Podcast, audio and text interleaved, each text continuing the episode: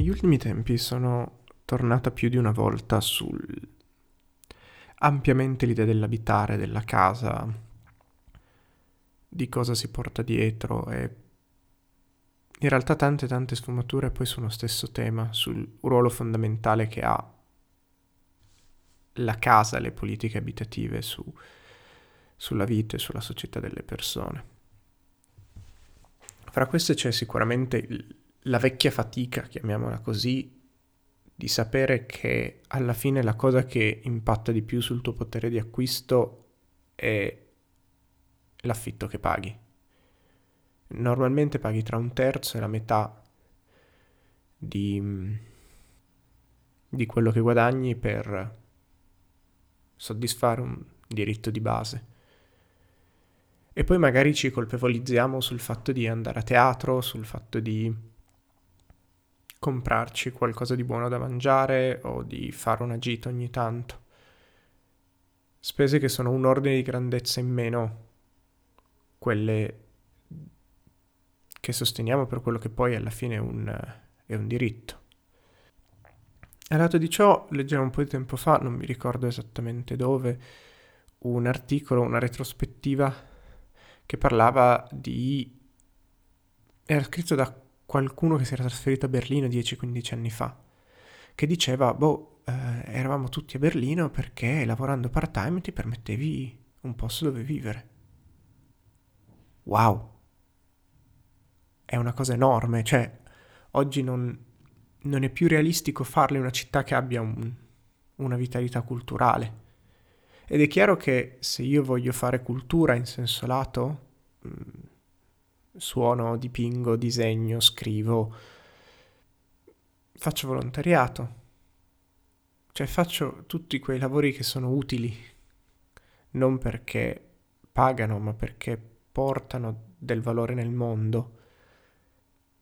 Io posso farli se sostanzialmente se abitare mi costa poco, se la casa mi costa poco. E quindi il problema degli affitti così alti, delle case inaccessibili, diventa un problema di presidio del territorio e di qualità della vita.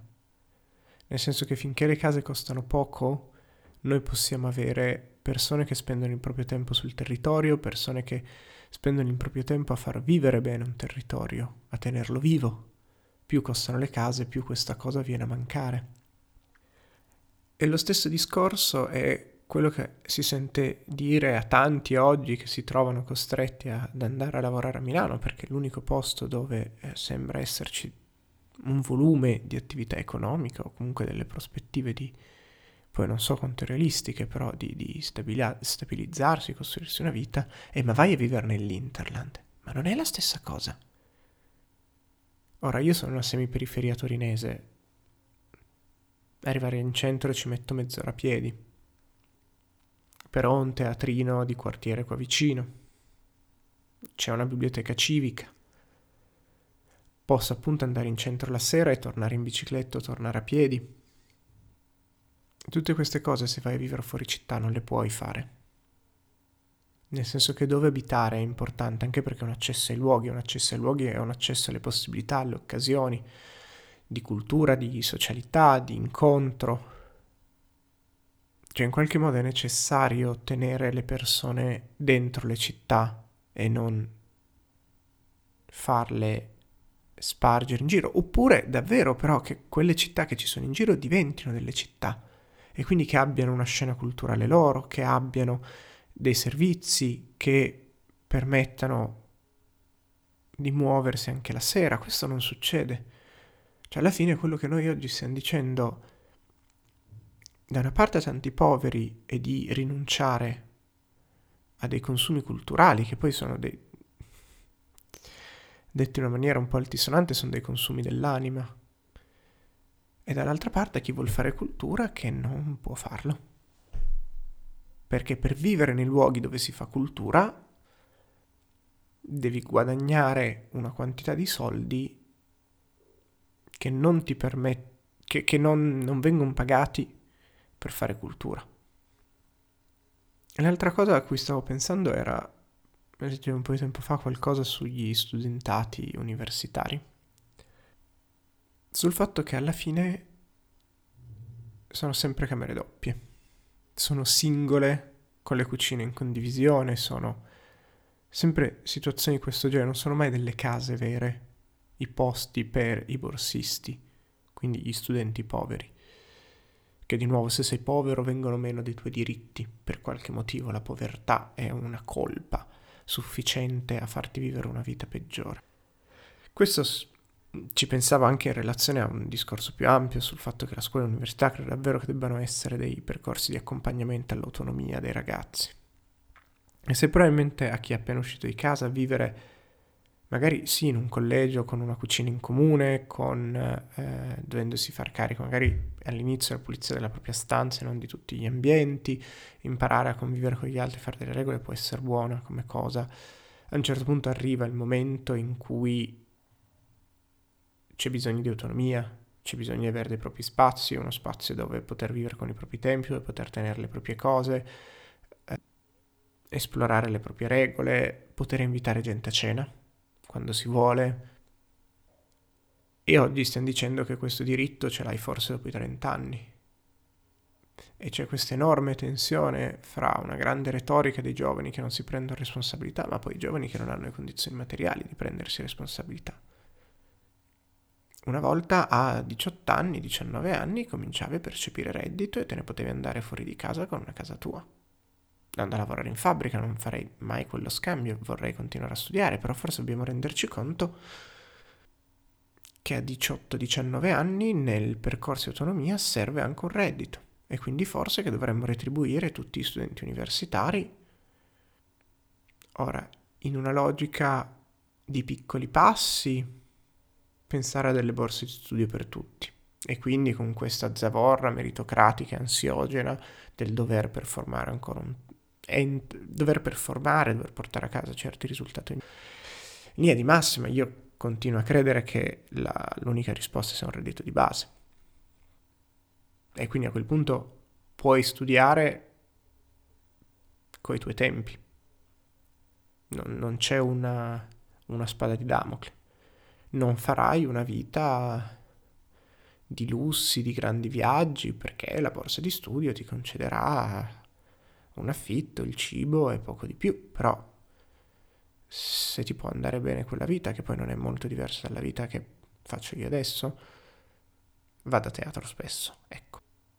Se ti va bene quella vita, continua a studiare finché vuoi e magari a un certo punto quello che studi lo restituirai facendo divulgazione, mm, andando a insegnare, continuando a studiare part-time, aiutando i ragazzi a fare i compiti, facendo volontariato, mm, attivando culturalmente un ambiente, nel senso tutte queste cose sono in realtà lavori mm, che non lo sono davvero perché non c'è modo di retribuirli, ma è, lavoro, nel senso che è produzione di servizi alla comunità.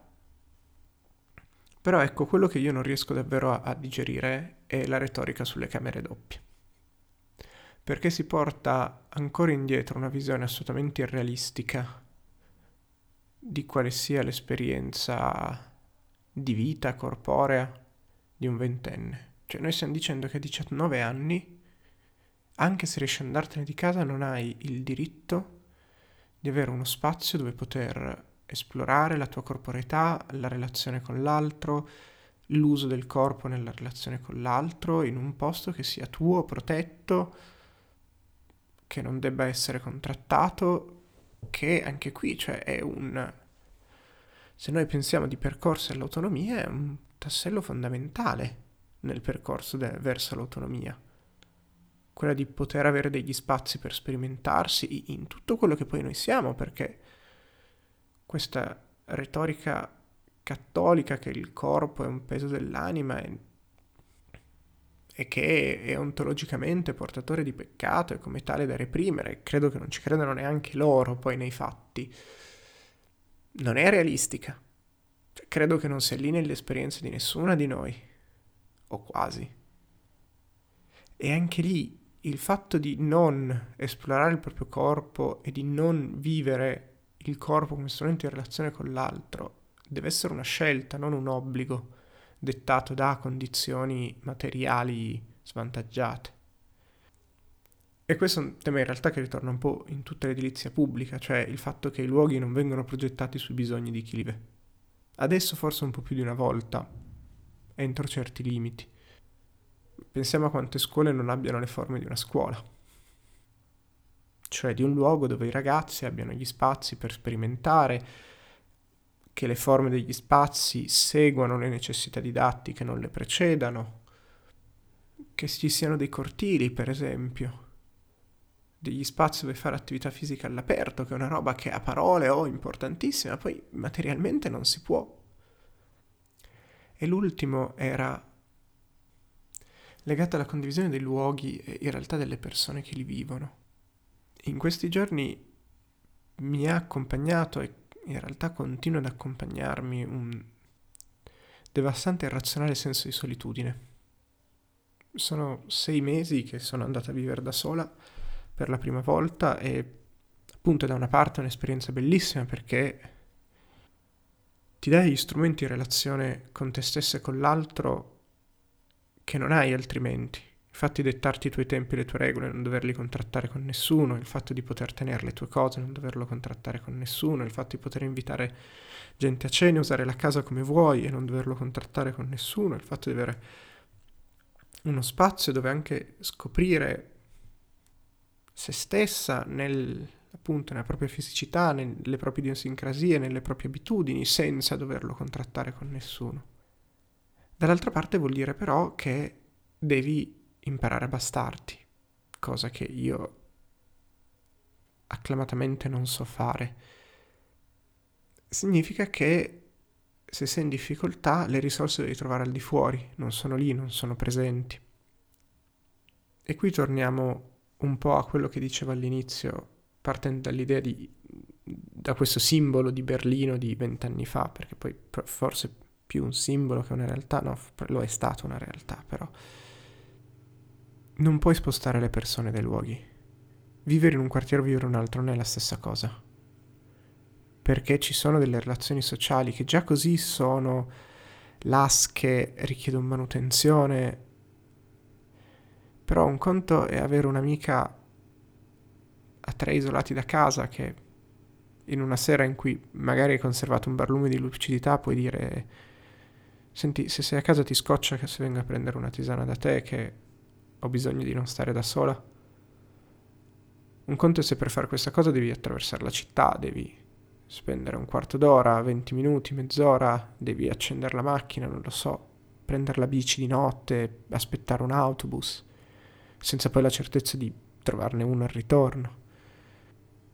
È un discorso che nel mondo del possibile più che quello nel reale, però periodicamente esce con amiche, quella di immaginare forme di coabitazione. Pensare di poter andare a vivere nello stesso posto, ognuno con la propria casa, con degli spazi propri da non contrattare, ma con degli spazi comuni in modo da togliersi in qualche modo la fatica di dover cercare l'altro. Che poi forse è il motivo per cui gli oratori le sedi di partito, le case del popolo e per alcune persone alcuni bar. Io credo che uno dei miei problemi sia in generale una certa sfiducia, una certa paura più che sfiducia verso delle altre persone e il fatto di aver accumulato negli anni una quantità di idiosincrasie e di opinioni insolite notevole che mi fanno rifugire i luoghi affollati, i luoghi tra virgolette normali. Però appunto avere dei luoghi dove ci si possa togliere il pensiero di dover cercare l'altro e invece trovarlo, sapere che c'è, anche probabilmente la calma emotiva di non dover rievocare e ricordarsi la presenza dell'altro, ma di poterla vivere. Perché poi alla fine il fatto di mantenere una rete sociale è abbastanza un bisogno primario e tra le tante cose che ci sono venute meno, poi io forse anche il problema che lavorando da sola da casa non ho quegli spazi di socialità, ma per tanti sono spazi di socialità forzata, non di socialità scelta e quindi punte a capo se non peggio. Sono venuti a mancare un po' i luoghi in cui l'altro lo trovi senza cercarlo, in cui l'altra la trovi senza cercarla, dove l'altra però non è un'altra qualsiasi, ma è qualcuna che appartiene a te, al tuo mondo, alla tua cultura, che appartiene alla tua esperienza e che vuoi accogliere nella tua vita.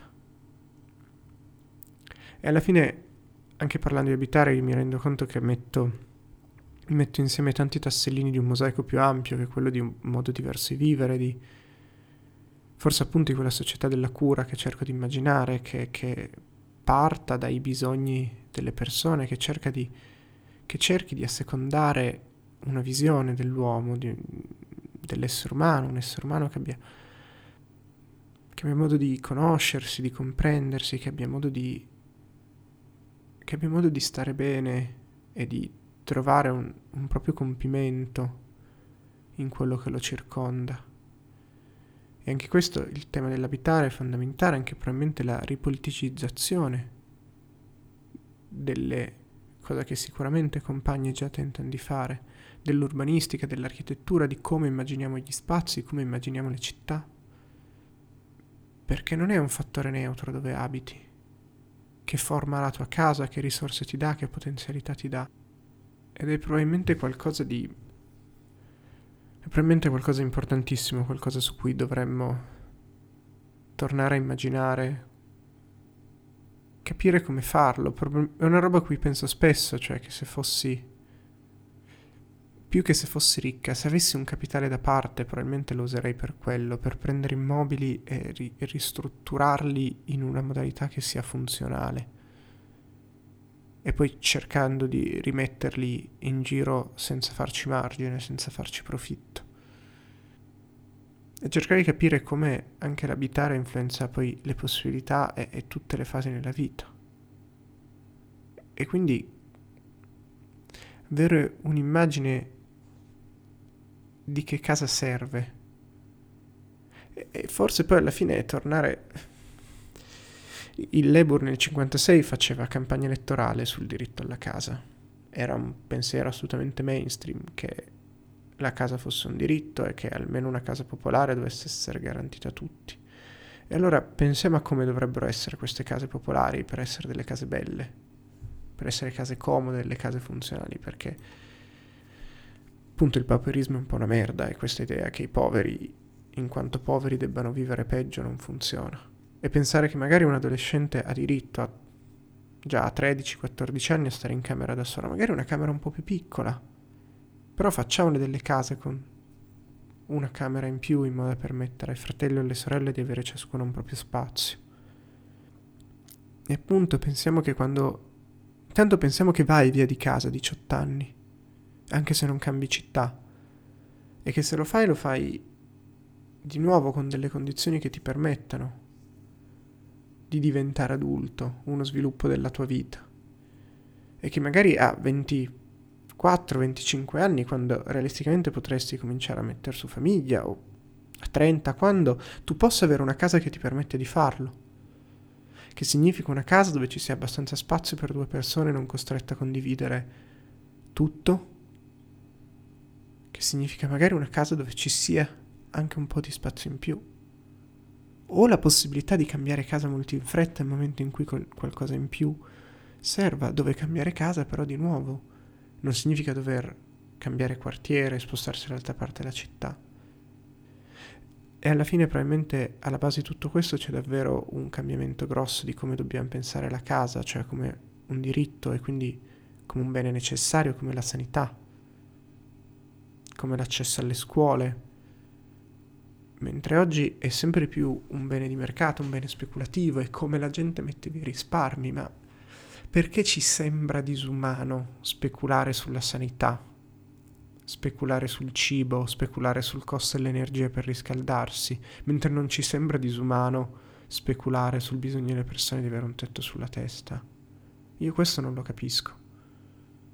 E tornando all'inizio, è il motivo per cui io non capisco l'affitto che pago non credo che mettendo insieme tutte le spese per mantenere la casa in cui sono venga fuori quell'importo. E allora perché noi stiamo giustificando il fatto che un ricco abbia di- diritto a diventare più ricco? Io questo non lo capisco, non riesco a capirlo. E devo farci pace necessariamente perché è una delle basi del patto sociale che c'è in essere adesso e quindi le forze per remare controcorrente ce l'hai fino a un certo punto. Però anche sulla casa bisogna tornare a parlare in termini politici e per politici intendo che bisogna tornarne a parlare mettendola a sistema con il resto dell'esistente, con una visione di che umanità vogliamo. Perché troppo spesso politica oggi è la singola istanza, abbiamo questa frammentazione delle lotte, non si riesce a trovare un posto dove si possa far politica in questo senso di ampio respiro. Partendo dalla grande domanda dove vogliamo arrivare, come vogliamo vivere, che persone immaginiamo domani. Ma è sempre sulla singola lotta, sulla singola istanza. E mi fa fatica. Io non riesco più a stare nelle singole lotte, nelle singole istanze. E dall'altra parte non trovo degli spazi dove fare questo lavoro ampio di immaginazione, di guardare al futuro e di costruire forse delle utopie che sono totalmente sparite dalle narrazioni, dai media.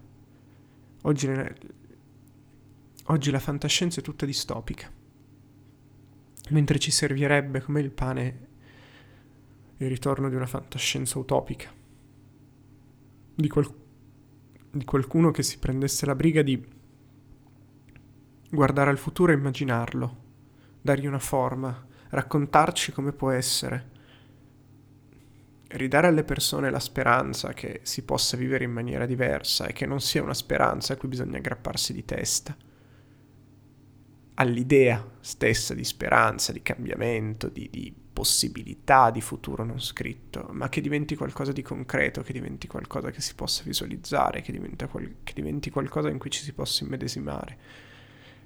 E che, che dia una visione coerente del futuro, in cui il problema del diritto alla casa, il problema del rimmaginare le rappresentazioni di genere, il problema di rimmaginare il, le relazioni internazionali le divisioni di classe nella società non siano staccate, ma si riuniscano. Io penso dentro una nuova concezione di, dell'uomo, nel senso di come vogliamo che viva un uomo, da dove un essere umano debba trarre soddisfazione nella sua vita e che in qualche modo appunto ci, ci, ci dia qualcosa per continuare a lottare, per guardare al futuro con un pochino più di entusiasmo e di speranza e di fiducia, cosa che temo che dopo la caduta dell'URSS e forse dopo il ventesimo congresso del PICUS si sia andata, sia venuta severamente a mancare come prospettiva, un mondo diverso di vivere, un mondo diverso da volere, da desiderare.